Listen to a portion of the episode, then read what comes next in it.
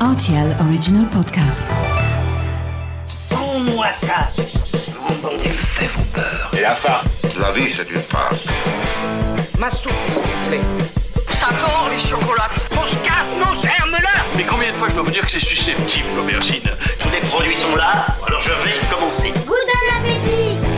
Salut, c'est Mathieu Lopez, bienvenue dans ma cuisine. Les deux ingrédients que nous travaillons aujourd'hui ont des vertus de super-héros de la cuisine, tant ils apportent des bienfaits. Voici la recette des madeleines miel citron.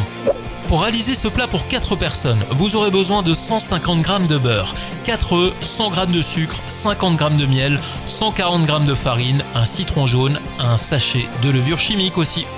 Cette recette est très rapide à accomplir, alors commencez par huiler votre moule à madeleine et à préchauffer le four à 180 degrés. À l'intérieur d'un bol, vous mélangez le sucre, le miel, la levure, la farine et vous ajoutez les œufs.